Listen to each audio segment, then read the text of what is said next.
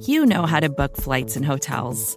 All you're missing is a tool to help you plan that unbelievable travel experience. That's why you need Viator. Book guided tours, excursions, and more in one place. There are over 300,000 travel experiences to choose from, so you can find something for everyone. And Viator offers free cancellation and 24 7 customer support for worry free travel. Download the Viator app now and use code Viator10 for 10% off your first booking in the app. Find travel experiences for you. Do more with Viator. What does it take to be an entrepreneur, and how is it changing in our ever evolving business landscape? This is Scott Galloway, host of the Prop G podcast, and an entrepreneur myself. Right now, we've got a special three part series running all about the future of entrepreneurship. We're answering your questions on work life balance, how to raise capital for your business, and more. Because when you're an entrepreneur, it's always important to look ahead at what's to come. So tune in to the Future of Entrepreneurship, a Prop G Pod special sponsored by Mercury. You can find it on the Prop G Pod feed or wherever you get your podcasts.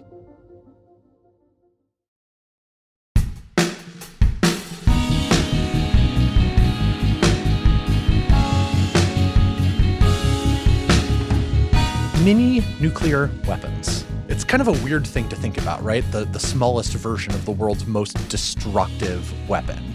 Yet, uh, it's become a raging debate in the American foreign policy community and defense community right now because the Trump administration has, for the first time, put one of these mini nuclear weapons on a submarine, a move that some say is likely to help the United States in the event of a war with Russia or China, and a move that others say could possibly doom us all if that same conflict happened. Today on Worldly, part of the Vox Media Podcast Network, we are going to talk about this debate. We're going to tell you what the stakes are, and we're going to tell you literally what a mini nuke is and why you should care. I'm Zack Beauchamp, here as always with Jenn Williams and Alex Ward. Hey. Let's go.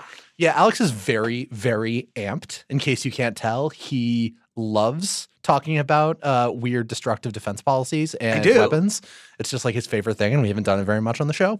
Uh, so, Alex, I hope you're happy. Very. Are you happy? Jenn, are you happy? I'm so happy. Okay, I'm not as happy as Alex is, or maybe you. I don't know. I can't tell. I'm definitely into talking about this. I love existential crises. It's like this and pandemics is all I can talk about. Okay, all right. We missed our shot to talk pandemics, uh, so let's talk about this instead. Alex, what is a mini nuke? So it is technically called a low yield nuclear weapon. Yeah, but we're just going to call them mini We nukes, are to gonna- be clear. Yes, we are going to call it mini nuke. I wouldn't call them mini nuke. I don't even so know. the one we're what that was. Talking Austin Powers, it is which is not a good movie in retrospect. It's very bad. So low yield nuclear weapons do from tell. Austin Powers to the awesome powers of a mini nuclear weapon. Boo. It was worth a shot. So this is the the, the name of this is the W76-2. That's the last time we'll say that. But this weapon is basically it has a f- roughly according to experts a 5 kiloton yield, which is about think of it this way, a third of the destructive power of the bomb we dropped on Hiroshima, right? So it's not like when we say mini nuke, it's not like it's a very small explosion. It is a smaller explosion, uh, but it is still incredibly destructive. And as Zack mentioned, we put it for the first time ever on a nuclear carrying submarine, uh, which experts believe is the Tennessee.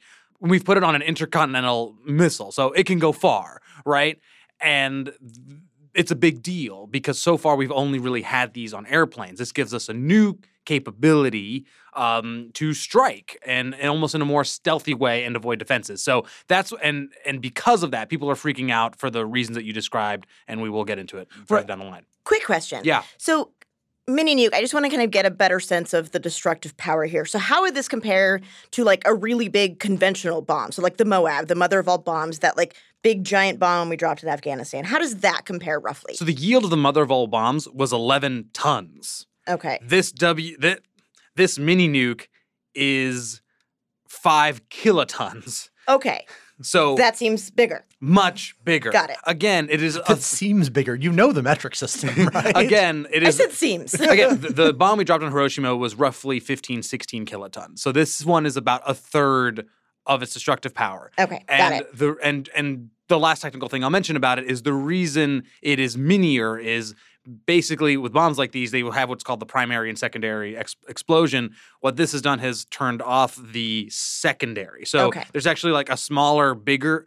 the first explosion is smaller, but that triggers off the bigger second explosion. There is no bigger second explosion with this bomb. Got it. So this came about as a result of, uh, I believe, the Nuclear Posture Review is the name that the Trump administration initiated two Yep. years ago. Exactly. The argument that the Trump administration makes in that in that document for doing what just happened is is what exactly? So we'll link to it in the show notes. But what it says is that so the grand theory here is that between a conventional weapon, right? So like the mother of all bombs, a regular bomb, and a big nuclear weapon, there's a lot of space in between. And that countries like Russia or China whoever could exploit that space and and do whatever they kind of wanted to us, or at least provoke us in many ways. And they are not deterred from doing those things because they know that we would not use the big nuclear weapon. And so having a mini nuke, in this case, they would say makes it more likely that we might respond because it is not as destructive and therefore actually increases the deterrence value.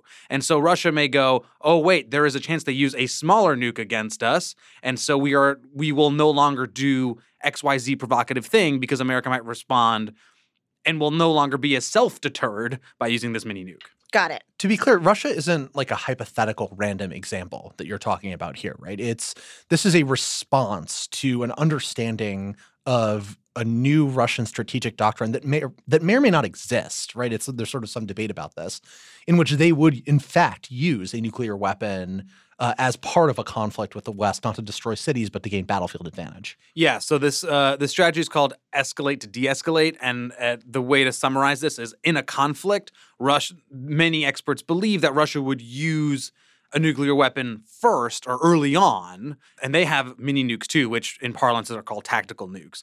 And so there's a belief that Russia may use one of these uh, early on and and try to deter the United States from acting further. So escalate to de-escalate. So you got to get up to get down. Pretty much. Got it. Uh, now, as you mentioned, there's a massive debate about this. Uh, this is escalate to de-escalate is not in any official Russian like military doctrine. Uh, in fact, I was at an event last year in which the Russian ambassador to the U.S. vehemently denied that Russia has this strategy. Um, so, So why do we think that they do? because it's it's a weird thing, but the the TLDR here is that because Russia sort of thought about doing this in the Cold War, and we sort of thought about doing this in the Cold War, that therefore we're extrapolating, thinking, well, surely Russia still has this kind of mentality. I know that sounds ridiculous, but like that's why some. That's yes, that part of it. does that does sound ridiculous. If that's the justification for this policy, then it's already starting out on shaky grounds, right? It's conjecture about Russian security policy with no grounding in like an actual document or intelligence or anything. It's just like maybe I don't know. But I mean, if you've seen Dr. Strangelove, that that kind of defined the Cold War, right? Like the they made fun of you know the missile gap, which was this thing that kind of defined the U.S. and Soviet relations in the Cold War. Of like, you know, we don't want them to have a strategic advantage or strategic or strategic superiority. Um, and you know, Dr. Strangelove obviously parodied that by saying there was a mine shaft gap that we were going to have a mine shaft where we could live and survive a nuclear winter. Uh, and you know, if they're going to have one, we have to have one. So yeah, it's the same kind of thing, right? It's the, it's the missile gap. exactly just to get out of the jargon hell that is the nuclear field. When you're saying strategic, what are you really referring to? uh, large weapons Yeah, and the ability to use them. yeah, no, I just and I want to be clear about that Yeah. because I think you know when some people think about strategy, they're like, well, how do I, you know, what to do to get whatever goal? In this case, we're talking about big bad nuclear weapons. Every time we talk about nuclear weapons, I really like I, I start to understand feminist international relations a lot more because the language is so like masculinized and aggressive. 100%. It's it's the the like sort of psychosexual stuff going on here. Anyway, sorry, that's a of the missiles. tangent. I like all my nuclear weapons to be pink and frilly. okay, so the argument for Right. is pretty clear, right? Right. That Russia could use these and it's good for deterrence. I'm guessing, I don't know, just maybe knowing you, Zack, and knowing you, Alex, that, that there's a difference of perspective, at least. I'm not to say that you agree or, or you disagree, but I'm guessing Zack in particular has a different perspective. Would you like to lay out the case against and why you find this utterly terrifying? I, I would love to make the argument against. Um, it's not like a strongly held belief, but it does seem to me to be dangerous. And the reasons why are I read a really good piece this morning in War on the Rocks from friend of Vox, Vipin Narang, who is an MIT professor and an expert on nuclear weapons. Uh, Vipin's argument is that this creates what he calls a discrimination problem, this particular putting it on a submarine. What that means is uh, the missile that you would fire in a conflict to deliver these mini nukes it's not like a cruise missile, which looks different from a big nuclear missile of the type that can destroy cities. It looks just like one of those when fired from a submarine. And our submarines have the capacity to do that. Not only that, but firing one missile is not clear enough as to what you're doing because one missile often contains multiple warheads. And the multiple warheads could go off and deliver like a million kilotons and flatten several cities or nuclear facilities. So if you're on the receiving end of this small American nuclear weapon, again, small in relative terms, this missile starts coming towards you from a submarine. You're Russia, and you're thinking, okay, uh, what do we do here? Because if you don't respond immediately with your own nuclear weapons, it's possible that this is a really big strike from the Americans that will blow up your entire nuclear deterrent. And you lose it and you have to respond now, or at least blow up a large portion of it. Maybe it's just a small one. Maybe it actually is a big full scale American retaliation and and you just don't know and you can't afford to make the wrong guess if you're the Russians. So you have to respond as if it's a giant, massive, like world ending attack. Right. So the discrimination problem being it's hard to discriminate between a mini nuke and a big nuke. Right, exactly. so not discrimination in the way that you probably think of it, but in terms of like figuring things out discrimination. Right. And so this means that any even just like putting this on a submarine makes escalation more likely. But the the fact that we might use it and we might think we're sending a particular signal during a conflict with a great power uh, would send the opposite signal and get all of us killed. So what if Trump were to just tweet, "Don't worry, Russia, it's just a mini nuke." Uh, Incoming. Yeah. Uh, yes, that would definitely work. Would that they be would useful? believe they would believe that if we were nuking them. Right, exactly. And not get as mad. No, this is I'm actually 95% persuaded persuaded by this argument. Uh and and mostly because of the discrimination problem. Um also, I just to take it a step further like okay, so the US chose f- 5 kilotons versus 15 kilotons or something whatever. Like okay, is Russia going to be happier about that? Right? Like I a, a nuclear explosion is a nuclear explosion. Period. Right. End of story. Uh, yes, you could have killed more people. You could have uh, caused more radiation, but the politics are such. I would argue that any government that gets bombed by a nuclear weapon has to respond pretty freaking forcefully. Um, and so I'm I'm I just kind of don't believe in the like measured responses based on the kiloton of the bomb. Yeah, I mean that's the big question, right? Is that the, there's this the nuclear threshold, right? And the nuclear taboo is like a, a, a, famous kind of concept that's been talked about in political science and deterrence literature, um, is that there is a taboo on using any kind of nuclear weapon. So the question is, would that nuclear taboo hold if it's a low yield nuke? Like, does the fact that it's still nuclear technology, that it's still a nuclear weapon, fundamentally still put you into that category of no, we have to respond in kind with a nuclear weapon, as opposed to we drop a very large conventional bomb on, you know, Moscow. And also, sorry to everyone in Russia, we're not actually joking about like bombing people in Russia. I understand this is very serious, and we're talking about about it at a very theoretical level, but we all understand this is very horrific and very real terms in, in terms Yeah. of possibility in human life. Um, so I don't want you to think we're being too flip with that. But if we were to drop a conventional weapon, you know, would Russia or you know or China respond with a nuclear weapon, or would they think no, that's that's a taboo we don't want to cross? So we would just respond in kind with a conventional weapon. And I think that's the question: is do low yield nukes still meet the nuclear taboo threshold? Right? Yeah, no, I, I agree completely. I think that that's uh, that that is one of the bigger issues, and I, I I guess I just I am of the belief it's at these moments where I I have trouble believing like rationality of governments because in one case it's almost more rational to respond with a bigger nuclear weapon if you're bombed with a mini nuke.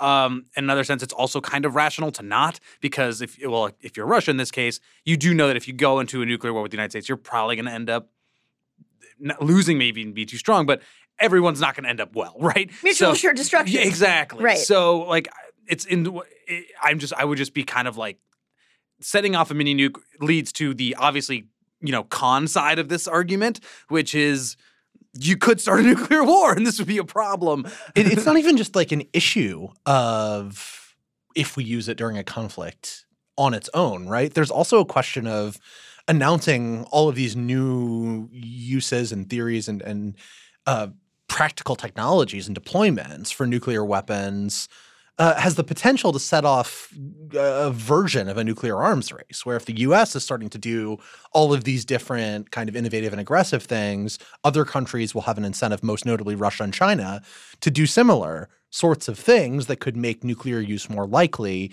in the future. So even just the act of declaring that we're putting these these mini nukes on our submarines is one that could theoretically destabilize global politics, right? Like not in an immediate catastrophic sense. I'm not trying to be doomsayery about it. I'm just saying that there is not only a risk in the event of a war with Russia and China, which is unlikely to begin with anytime in the foreseeable future, it's that the act of doing so raises the risk of conflict on its own in a very, very, very small, but I would say measurable way. Right, well, not really measurable, but like noticeable. Think, you know, that also gets into Trump's broader approach to the nuclear arsenal kind of in general. Um, you know, we've talked about this on the show before, uh, but you know, the end of of New START, right? The end of these missile uh, nuclear treaties that we've had with Russia going back to the Cold War. Um, you know, when John Bolton was in the White House, he is not anymore. You may have noticed this week, um, but he was very skeptical of arms control agreements and was, you know, trying to pull the U.S. out of these um, various agreements. So it's not just this, right? If you take this one, you know, isolated issue of the of the submarine low yield nuke, maybe that alone wouldn't kick off a, a, nuclear arms race potentially. But when you put it together with the entire rest of, you know, also going to say that we're going to, you know, do other issues, uh, field other missiles and weapons that we haven't before under treaties. Uh, and then you hear Trump's statements on wanting to, you know, just rebuild the nuclear arsenal in general. That kind of collectively I think very much has the potential to set off a nuclear arms race. Now, let me give just a little bit of credence to the Trump administration's argument here, because as I mentioned before, I'm 95% persuaded by the arguments that you guys have said. The 5% that I'm on Trump's side here is, well, his team. I don't think he's thinking that deeply about it, but like we're kind of already in an arms race and you can and the right. causation is is is hard to find right. but like you know russia is claiming to build a nuclear powered missile that is unstoppable. Russia has built an incredible missile arsenal that would make it very hard for the united states to if in the event of a large scale war with china for us to kind of you know get involved. Wait sorry have... the the missile has nuclear weapons and also runs on nuclear power? Yeah that's the theory. Yeah. Yeah i know yeah, it, no one believes that it's true. But okay. like, so it doesn't run on double A batteries. yeah, yeah, exactly. But like, but like Probably that's, smart. That's that's. But anyway, uh, yeah, and then on top that's maneuverable. It's a whole thing. Anyway, um, and like I, there are capabilities that we are missing. Like we do. And they Russia, just to be clear, sorry to cut you off, but Russia does have like way more nuclear weapons than we do still, right? Not way more. It's it's close, but they do have more. Okay. It's not like at, at, at, that point it's like marginal returns but like, right, it, right. but yeah uh, they do have i think numerically more but it's also aging et cetera et cetera. Right. Um but like look russia has tactical n- nukes as well. Um you know we do have a thousand but they're on airplanes and they and it's hard to beat missile defenses um depending on where you are and it's, it's hard to beat air defenses as well. And so having a stealthy sub with the ability to kind of shoot this mini nuke from any point and almost at any point in the world is probably a, a good thing to have. Um, if they have it, we should have it. Essentially, kind of. Yeah, I, I mean, I, I yeah. No, I, I, definitely understand that in terms of like traditional deterrence theory that's a very standard right. argument, right? Like the realist argument of like, you know, nuclear deterrence is like, well, you know, if you're going to have the big bad weapons, I need to have the big bad weapons too, so that you can't control me and you can't dominate. But what okay? if instead nobody had them? What if we had international I, arms I, control I, agreements? We, yeah, I wish yeah. we lived in that world well, too. So that's what I want to get into a little bit later. Is it, you know where we could talk about it now, but the Trump administration's policy is really interesting because when you look at Trump's statements themselves, he's been super contradictory, even on the campaign trail yeah. in, 2016. He's really contradictory in his views on nuclear weapons. You know, and in one breath he'll say that you know they're an existential threat to humanity and they're you know one of the scariest things. And you know he talks about I think his uncle, uh, you know. Explaining nuclear weapons to him when he was younger and that scaring the hell out of him. He seems genuinely frightened by yeah, them. But yeah, but in the same breath, he'll say, but I think, you know, you know, nuclear proliferation is bad, but in the same breath, he'll say, well, Japan should maybe get their own nukes in South Korea. And so Saudi, like, he said he right. at one point. So, yeah. you know, it, it's kind of interesting because he seems to actually understand, Zack, your perspective, which, you know, I also share kind of uh, am in the middle. Um, yes, these weapons are terrifying, and it would be great if we had none of them. I think the the realistic you know point of view that he probably has, and and the one that I actually share is that the cat's kind of out of the bag, right? Um, we're at the point where lots of countries have nuclear weapons.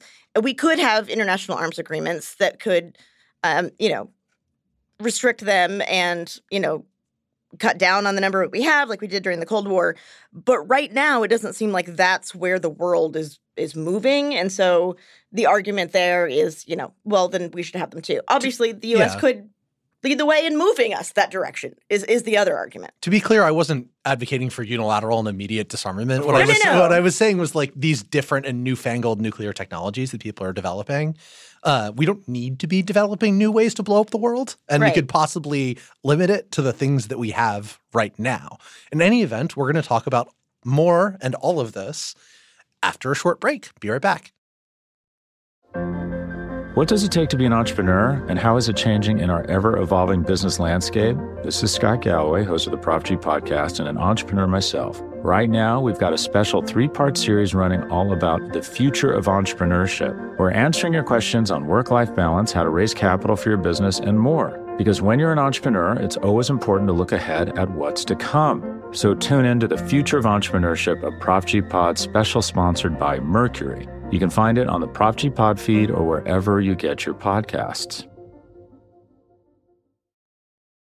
Welcome back to Worldly, folks. We've been talking about the Trump administration's decision to put a mini nuclear weapon on a submarine. And we've mostly been talking about it in the context of a potential U.S. war with Russia and U.S. strategic doctrine relative to that country. But it also seems to figure uh, relatively prominently now that we've decided to do this in the way that we think and talk about potential conflicts and competition with China. Um, so, Alex, as our resident um, nuclear tech nerd, uh, talk a little bit about how this relates to U.S. China thinking, war planning, Pentagon stuff. And I prefer end of the world enthusiast. Mm, Uh, okay. so obviously China is worried about America's military might, and they're worried about what the United States could do in the event that these two countries go to war. As there are many experts who worry that just historically the number two, as it rises, tends to challenge the number one, and you, and you start Mm, fighting. the Thucydides trap Yes, exactly. Yay. Yes, let's not go further into that. But one thing that China has done very uh, intently is what they call anti-access area denial. So A2AD, which is not a Star Wars character. um, but so in regular human words what does that mean Alex? yeah, exactly. So it's basically saying that like as it is trying to stop or at least defend against as American pl- warships and warplanes approach that it has this sort of missile system that can shoot them down and make it very hard for the United States to stage, let's say, an aircraft carrier off of China's shores or start, you know, sending fighter jets in in, in uh, along the way. basically they want ways to keep america the hell away Exactly. from their areas Precisely. Or what they claim are their areas, Right. which is to say all of East Asia. right and uh, there are many other things we could talk about here, but the considering this uh, mini nuke on the submarine, right? This helps take away that problem. Like I said earlier, the thousand or so mini nukes that we have are currently on planes. So if we had them on submarines, which are much harder to stop, uh, much harder to find, and, and doesn't really i heard there was a hunt for one called red october once there was, so and uh, Alec Baldwin was a part of that. great okay Uh, uh, but like checking it makes it. And on top of that, since it has such a, l- it can shoot this missile with the mini nuke on it from such a far Sorry, range. can we talk about the fact in that movie Sean Connery plays the Russian submarine chief and he has his Scottish accent the entire time? because why not I mean, I, I believed it. it's just so sometimes I love that movie, but it would sometimes take me out of the movie when it's like jumping into a brogue in the middle of his, of his conversations with Moscow like a or Russian- whatever. yeah, Yeah, it's Sounds really Listen, funny. Commander Boroshnikov. Oh, that was good. Thank very you. good. Thank wow, you. I'm impressed. Sorry, continue talking about serious things. Uh, fine. Uh, I'll do it in a Sean Connery accent.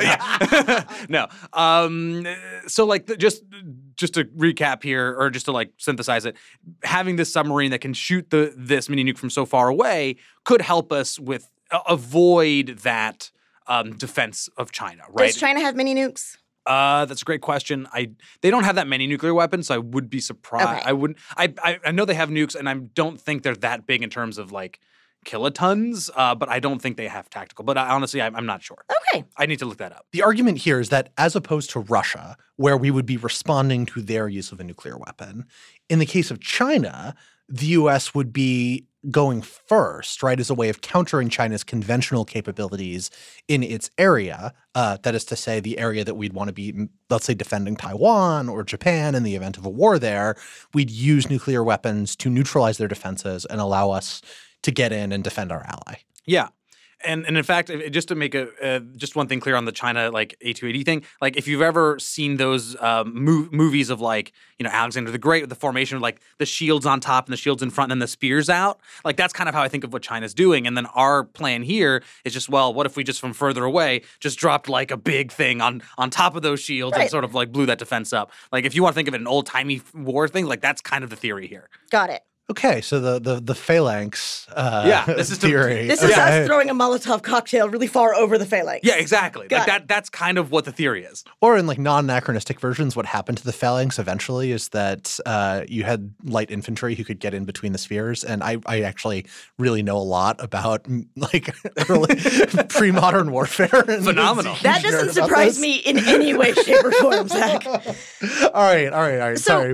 I have a question on this, and and I we talked about this a bit beforehand um, when this policy rolled out, Alex. And I was wondering, you know, how does this relate to North Korea? Because, you know, we've had stories recently and reports recently that uh, North Korea is, you know, developing submarines that could have nuclear weapons. There were pictures of Kim Jong Un walking near a submarine. Uh, so, is any of this related to that? Is any related directly to North Korea, or is that sort of like a secondary? I don't know, benefit is the right word, but a, a secondary use for yeah, this. yeah, yeah. Before I get into that, I should just say quickly that the United States has not yet said that it would not that like it is not committed to not using a nuclear weapon first in a conflict. Right? This is a thing that we have not committed to no first use. Correct. Yeah, I didn't want to say I didn't want to go the technical, but yes, Yeah. that's right. No first use. So uh, Meaning we, it's still on the table that we would launch a nuke first. Exactly. And so this is part of the reason why people worry about this mini nuke. And, and the reason I bring this up is, you know, when in in the theory of like, oh, we should have this capability, we should put it on a sub. All of the talk, like 99.8% of it was about, well, we need this for Russia because of the the gap that we talked about earlier. Now that it's a policy, now that it's a thing, shockingly and not shockingly, it's come up in like, oh, Iran war plans, oh, North Korea war plans. Um, and so we've sort of seen it disseminate out into, oh, this could be a usable weapon in the case of basically a conflict with anybody. Um, which Iran, of course, does not have a nuclear weapon. North Korea does, and this is um, so it's I guess more important to think about the North Korean context.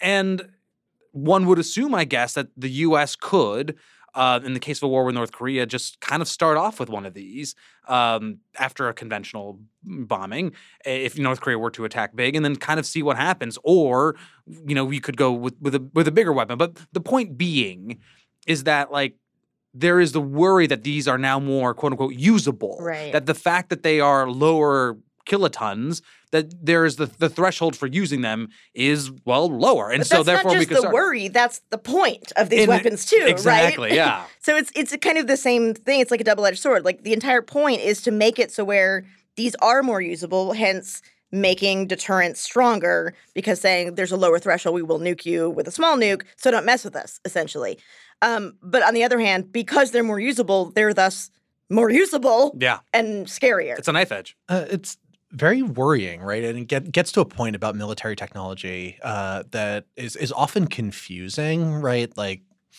when we talk about these technologies, oftentimes the issue is the policy, right? Like drones are a really classic example here. Like the U.S. could have used, you know, manned planes do the exact same thing that we've used drones to do uh, in Afghanistan and Pakistan when it comes to killing various different Al Qaeda affiliated people um, could have, though the drones are more efficient for it. So it's not it's not so much the technology reconfiguring policy as policy figuring out which technologies are most useful to employ them. But sometimes the very existence of the technologies Right. changes the way that we think about our policy because it creates new openings and opportunities for us to redesign what we can do. And in this case, it seems like the very fact of putting a low yield nuclear weapon on a submarine causes us to think differently about what we could do in the event of a conflict with even Iran or North Korea.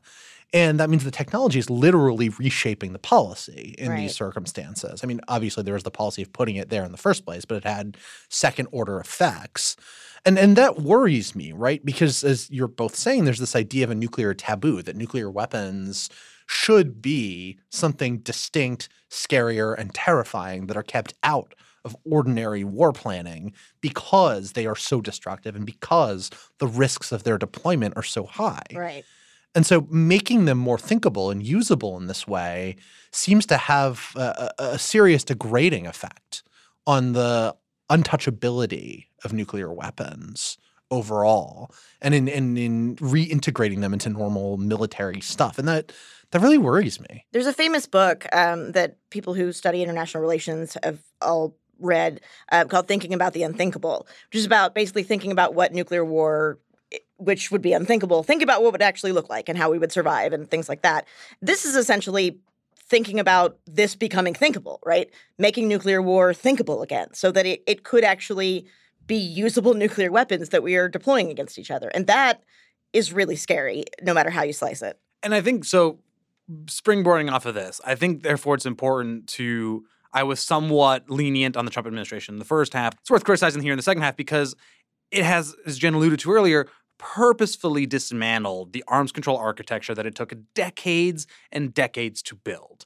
Um, we are thinking about so it is as basically as of now we are officially under a year from when the New START treaty goes away and that treaty just to simplify things like it makes it so the the kinds of nukes that we can put on missiles and like send to each other, the kinds of uh, nukes that we can have, those are curtailed. Um, we've talked already on a previous episode about the uh, INF treaty and how that's basically gone. And to be fair, Russia was cheating on that, but still, like that's gone. The Open Skies Treaty, which basically allows the U.S. and Russia to check in on each other uh, through the sky and like see if we're developing anything just for just to build confidence that seems to be on the table to go away as well and the more this goes away, you like you're you're throwing the baby out with the bathwater. Right. It's going to be near impossible to build this up again.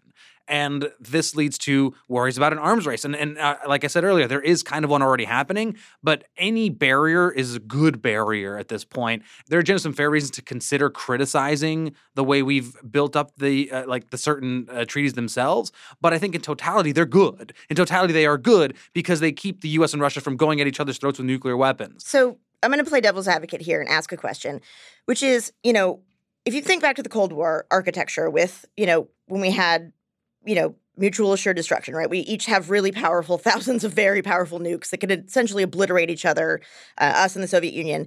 And so because of that, you know, we didn't get into direct armed conflict. But what we did is we fought proxy conflicts all over the world. And this low level, you know, but still horrific, you know, civil wars and intervening in each other's areas. I guess the, the counterpoint would be if we do have tactical nukes, we have these mini nukes, would it make that kind of competition less likely now? Because if those are usable at a lower level, you know, we also don't want to get each other mad. So we, we also won't mess in your neighborhood and you won't mess around in ours. Is it possible that could limit some kind of that conflict? Sure, that's the theory, right? Right. That's the theory of all of this. Is that having this mini nuke makes other conflicts less likely, and uh, but I I just don't believe in the rationality of leaders. I think I, I'm also persuaded by Zack's point, uh, and I think history bears this out that if you build technologies, we end up finding ways to use them, or at least justifying their use. Uh, and look, I wish the U.S. had invested in other capabilities instead of the mini nuke. Like, I'm totally down for more cyber capabilities. I'm down for, um, you know, take this money away from mini nukes and and uh, you can repair a bit of our aging nuclear uh, arsenal already. You could invest in other sort of conventional capabilities, whatever may be.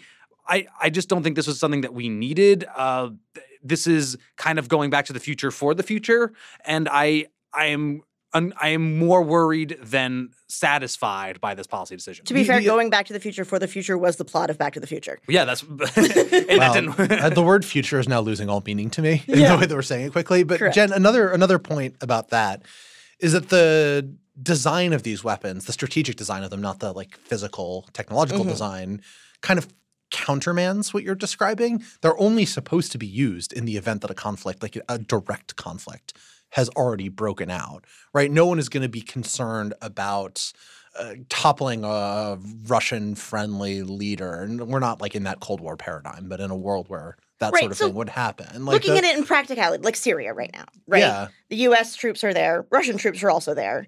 Uh, and there's an article out today that we were talking about before the show uh, that says that they're encountering each other. it's an interesting word to use, but uh, they're coming into contact more frequently, and that's worrisome because you have the U.S. and Russia in the same country, in a third country, and you know the fear there is that you know they could it could escalate, right? They, there could be an accident, or they you know Russian troops fire on American troops, and then we fire back, and then it escalates.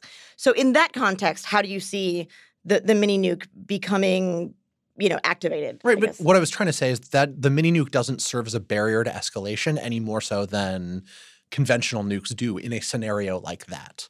Right, they are likely as likely to escalate and to get into a shooting war as a result of misperceptions and miscalculations with like this extra added padded level of deterrence as they Mhm. are with without it and only a straight up deterrence to bigger nuclear weapons right? Like ultimately that's the scary thing and the thing that wants to push both sides to de-escalate. There's no reason for me to believe that having something in the middle at least nothing I, no plausible argument i can think of that having something in the middle there would prevent a scenario like that like i don't know a um, russian military contractor gets killed by an american special forces operator the russians retaliate and so on prevent that from escalating to full-scale conflict And I actually have a process worry here that builds off of this. So as of now, I am unsure whether using the mini nuke requires like the president's approval. I would assume so. I'm like 95% oh no confident. you think this might be delegated to battlefield Well, commanders the, No, right- the right- MOAB was The MOAB was, I mean, that was the the the U.S. Trump commander in Afghanistan, uh. John Nicholson, General Nicholson at the time. He's the one that chose to drop it.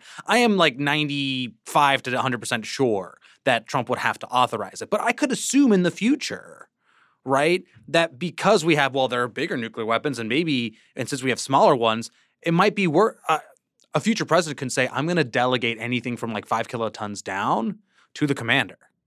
I don't know if that's true or not. I don't, I, but like that's it's but- plausible. like I right. and I don't know how. Yeah, I'm not sure how like how the potential of that, but like that's a concern I might have. And by, and by might I mean I do.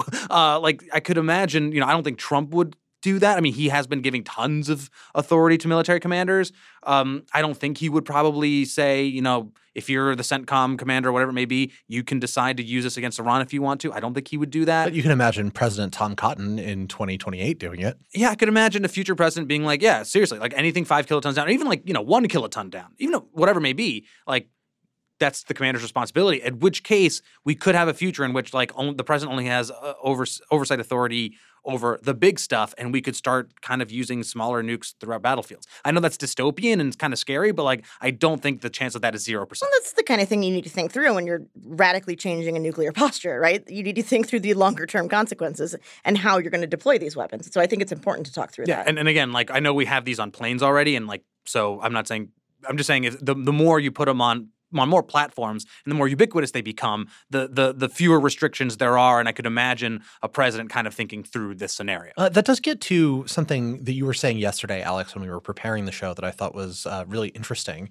which is that it's the um it's part of an overall Trump administration policy. This this mini nuke on a sub thing of giving the military whatever it wants. Like this seems like something that I, I the Navy wanted. I don't know which branch. I, all the whole military. I mean, the, the, it was the DoD, DoD. review. Okay. Yeah, right. So something that the military in general wanted.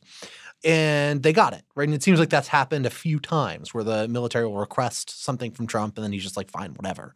Right. So you get this overall policy of not sort of civilian control over the military when it comes to technological and, and physical capabilities. It's the military just like deciding what it should have and then getting it. Yeah, I still, I still really, I mean, there are a couple of instances where Trump has said like, I don't want the military to have this. He seems to believe that like digital catapults are bad and steam catapults are good. Uh, Trump than- is very steampunk. He's very steampunk. But like other than that, you know, they, the military wanted a lot more money. By gosh, they got it under Trump. Uh, the military wanted authority on the battlefield to kind of to be decentralized from the White House, and I I think one could argue it got uber centralized in the Obama administration. But like Trump has completely disseminated. He's basically given commanders total authorization to do what they want. That's how we got the mother of all bombs use um, in Afghanistan, for example. Um, now, as of last week, for example, uh, the military did this review and said it would be good to have landmines in war again. um, right in the Obama administration, he restricted their use um, outside of the Korean uh, outside of the Korean Peninsula. The, the reason is, uh, the, of course, people are still worried that North Korean the North Korean military could come over the 38th parallel, and so we needed the landmines to stop them.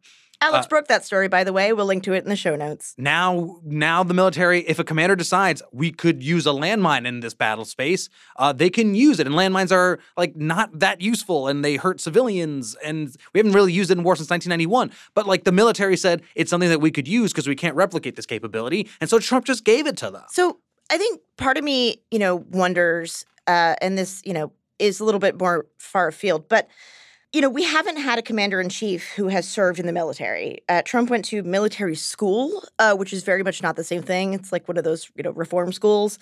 Um, but he didn't serve in Vietnam. He had uh, Bone spurs. bone spurs that allowed him to avoid the draft.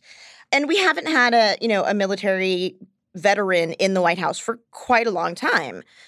And I, I wonder if part of this, I mean, obviously there's a difference between the Obama administration and the Trump administration, so it's not totally down to that. But I wonder if, you know, having someone who does actually understand military capabilities better rather than someone, you know, like Trump or Obama, either way, that that doesn't, you know, either sees these weapons all as, you know, dangerous or sees some of the stuff as all, you know, the US military is all bad or all good, you can have everything you want. You know, someone who better understands it would be useful to have in the White House. I- I'm not advocating for any any candidate or anything. I'm just No, no, wondering no if, military test for serving in office. Right, right, exactly. But I'm just wondering i- if part of the the kind of civilian control of the military, you know, I'm wondering, do you think that would help? I think it's always good to have some understanding. I don't think you have to have served. Uh, I mean, I, I think I think arguably what pe- the consensus best foreign policy president, at least in, in the expert community, would be George H. W. Bush, and he did serve uh, in the Navy, if my memory is correct.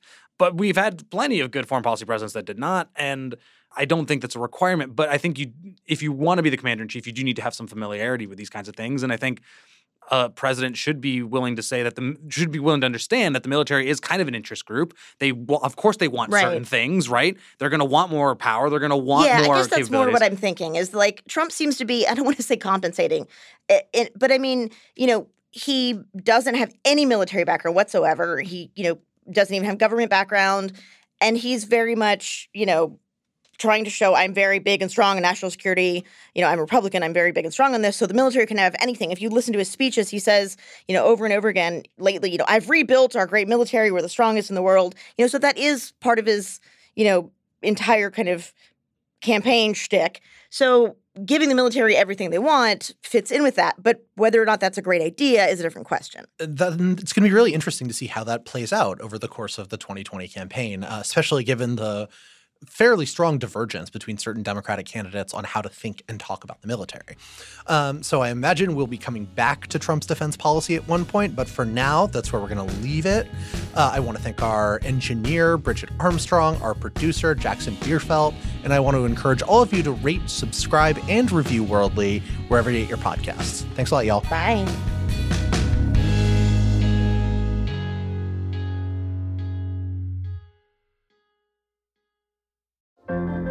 What does it take to be an entrepreneur, and how is it changing in our ever evolving business landscape? This is Scott Galloway, host of the Prop G podcast, and an entrepreneur myself. Right now, we've got a special three part series running all about the future of entrepreneurship. We're answering your questions on work life balance, how to raise capital for your business, and more. Because when you're an entrepreneur, it's always important to look ahead at what's to come. So tune in to the future of entrepreneurship, a Prop G pod special sponsored by Mercury. You can find it on the Prop G Pod feed or wherever you get your podcasts.